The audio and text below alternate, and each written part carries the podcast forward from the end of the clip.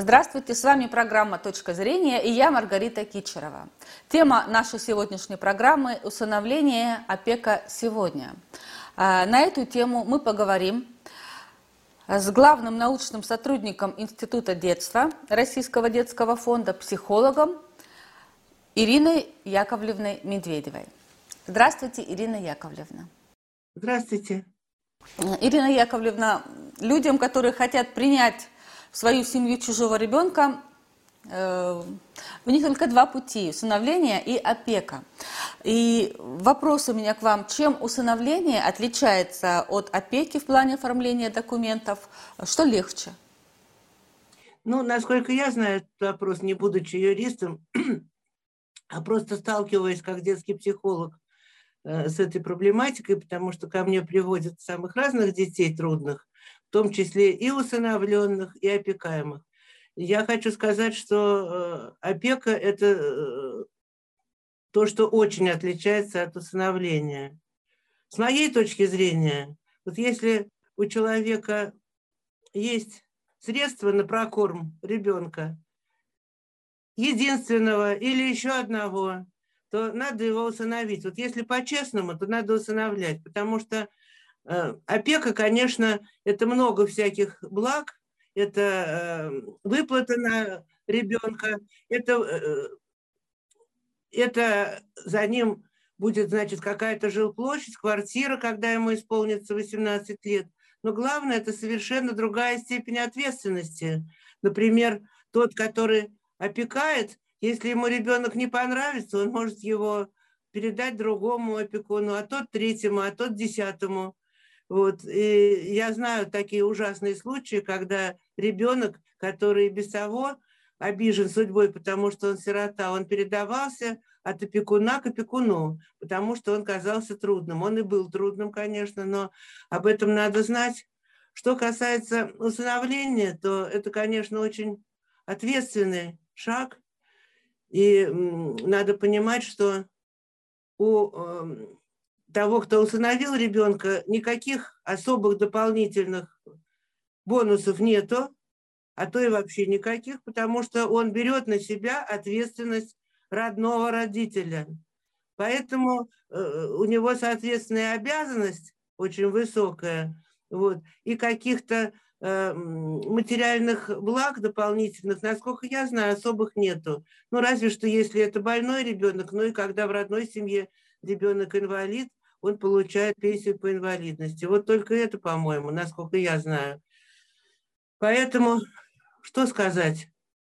Я разные случаи знаю имела дело с самыми разными, как я уже сказала, и детьми усыновленными, и детьми опекаемыми, и, соответственно, с опекунами и приемными а родителями. А как-то это контролируется, Ирина Яковлевна, государством? Ну, а, к опекунам нет, приходят домой, проверяют, что это такое? Э, выращивание ребенка опекуном контролируется просто потому, что государство довольно большие деньги на это выделяет. И должна вам сказать, что масса прекрасных людей среди опекунов, просто они э, ну, не могут на свой заработок основной этого ребенка содержать полноценно, тем более, что этому ребенку часто требуются всякие коррекционные эм, процедуры, такой врач, секой врач, гимнастика, массаж и так далее. Вот. Ну а что касается усыновляемых людей, я их уважаю больше, честно вам скажу. Хотя, еще раз повторяю, среди опекунов тоже есть прекрасные, совершенно порядочные люди, которые просто не могут материально себе позволить усыновление. Э, вот. Но тут надо знать вот что. Самое главное, что надо знать, что, конечно, существует наследственность. И, конечно, э, практически никогда, ну или очень редко нормальные люди отказываются от детей. С одной стороны. С другой стороны, надо знать, что кровная связь очень сильная. Даже если ребенок не помнит свою маму, если его взяли малышом, все равно, как только он узнает если он узнает э, о том, что он усыновлен, у него уже в голове поселяется мысль найти во что бы то ни стало свою родную маму. Поэтому вот сразу хочу сказать, что то, чему учат приемных родителей, они теперь посещают курсы, Это просто, вот с моей точки зрения, это преступно, когда им внушают, что обязательно ребенок как можно раньше должен узнать, что он приемный. А то ему, дескать, скажут э, чужие люди. Во-первых, чужие люди могут ничего ему не сказать и ничего не знать. Теперь люди, которые живут с тобой не только в одном подъезде, а даже на одной лестничной клетке, не знают, как тебя зовут. Их совершенно не интересует, какой у тебя ребенок. Во-вторых, если ты серьезно к этому относишься, можно поменять квартиру, между прочим. Вот. Но для ребенка такая травма узнать, что он приемный, я это знаю тоже не по рассказам, а потому что я имею дело с разными детьми и родителями. Вот. Кроме того, надо понимать, что даже если ребенок недолго был без матери, как бы о нем хорошо не заботились в доме ребенка, существует такое понятие в психиатрии, в психологии, как депривация. Вот то, что происходит с психикой от отсутствия матери, даже короткое время. Это потом очень сказывается на ребенке. А как это э, сказывается, сказывается на ребенке, депривация? Поясните. Ну, он просто делается трудным. У него трудная психика бывает у такого ребенка. Значит, с одной стороны, наследственность, как я сказала, мало какие нормальные люди это делают. Вот. Но хочу сказать, что любовь и нормальное, правильное воспитание сильнее наследственности, сильнее всего. Просто этим ребенком надо будет заниматься гораздо больше. Этими словами вы даете надежду, Ирина Яковлевна. Вот это самое главное. Вот. И главное не поддаваться вот на эту, не знаю, кем придуманную пакость, я иначе это не могу назвать, что ребенок должен прямо с самого начала знать, что он приемный. Никогда он может об этом не узнать. И мы прекрасно знаем по советскому времени, что когда люди э, хотели усыновить ребенка, они чуть ли не подушку подкладывали, чтобы соседи видели, что это беременность. Они переезжали не только на другие квартиры, но и в другой город. Они старались замести все следы. Они, если этого ребенка взяли грудным, э, фотографировали его у груди, в объятиях матери, в объятиях отца, чтобы в случае чего, если кто-то ему что-то скажет, если у него возникнет подозрение, чтобы показать ему фотографии, которые говорят о том, что он родной. То есть все для этого делалось, потому что ну, эту травму, которую получает ребенок, узнав, что он приемный, мало с чем можно сравнить по силе. Мало того, что есть вот эта кровная связь, которая э, даже не совсем объяснимо. Вот бывает, что совсем ребенок не видел родную мать, а вот что-то, что-то ему говорит, что у него где-то есть другая мама. Но тем более ни в коем случае не надо ему говорить э, о том, что это так. Надо разрушить эти подозрения, если они возникают. Но они могут и не возникнуть. Вот. Ну и потом, конечно, очень важно со стороны вот этих родителей, которые оставили ребенка, получить точную гарантию, что они никогда э, не появятся в его жизни. Вот это очень важно. Поэтому, честно говоря, лучше брать ребенка, э, у которого реальное сиротство, не социальное, а вот когда что-то случилось с родителями или женщина родила без мужа, потом каким-то обстоятельствам ее не стало в живых, а она умерла или погибла. Вот это самый лучший вариант, конечно, усыновления. Ну и потом очень важно, вот что я хочу посоветовать приемным родителям, как можно дольше общайтесь с этим ребенком, пока он еще не усыновлен.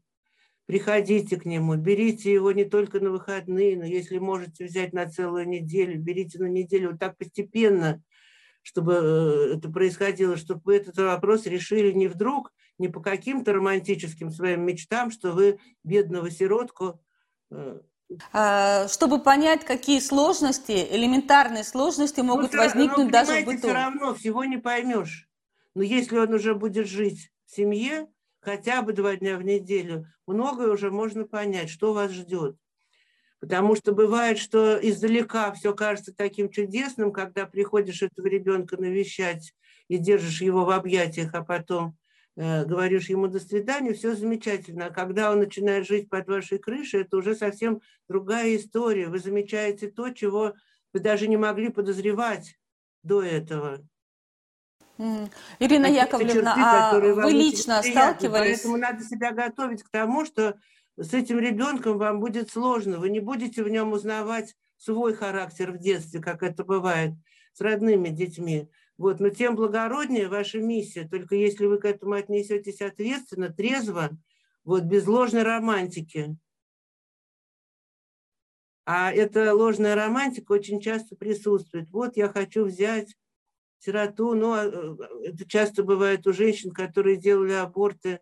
Вот, это хорошо, конечно, но надо понимать, с чем вы столкнетесь. Хотя бы в первом приближении понимать. Потом а с чем равно будут можно столкнуться? Ребенок растет, у него проявляется то, чего в детстве вы не замечали, или этого не было, или это было в зачаточном состоянии. Потом наступает переходный возраст, который у таких детей нередко бывает более сложным, более острым. Все может быть.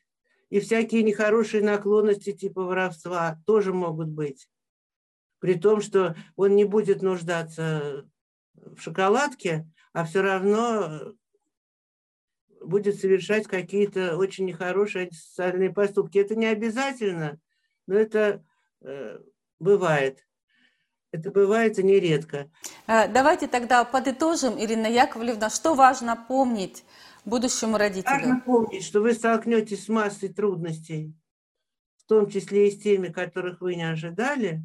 Поэтому чем дольше вы будете привыкать к этому ребенку, пока он еще не усыновлен, тем лучше он будет привыкать к вам, а вы будете к нему привыкать, вы будете наблюдать за ним, в том числе беря его к себе домой, вот, и тогда поймете, можете ли вы справиться э, с какими-то чертами его характера, с какими-то привычками, которые вас раздражают, и со многим-многим другим.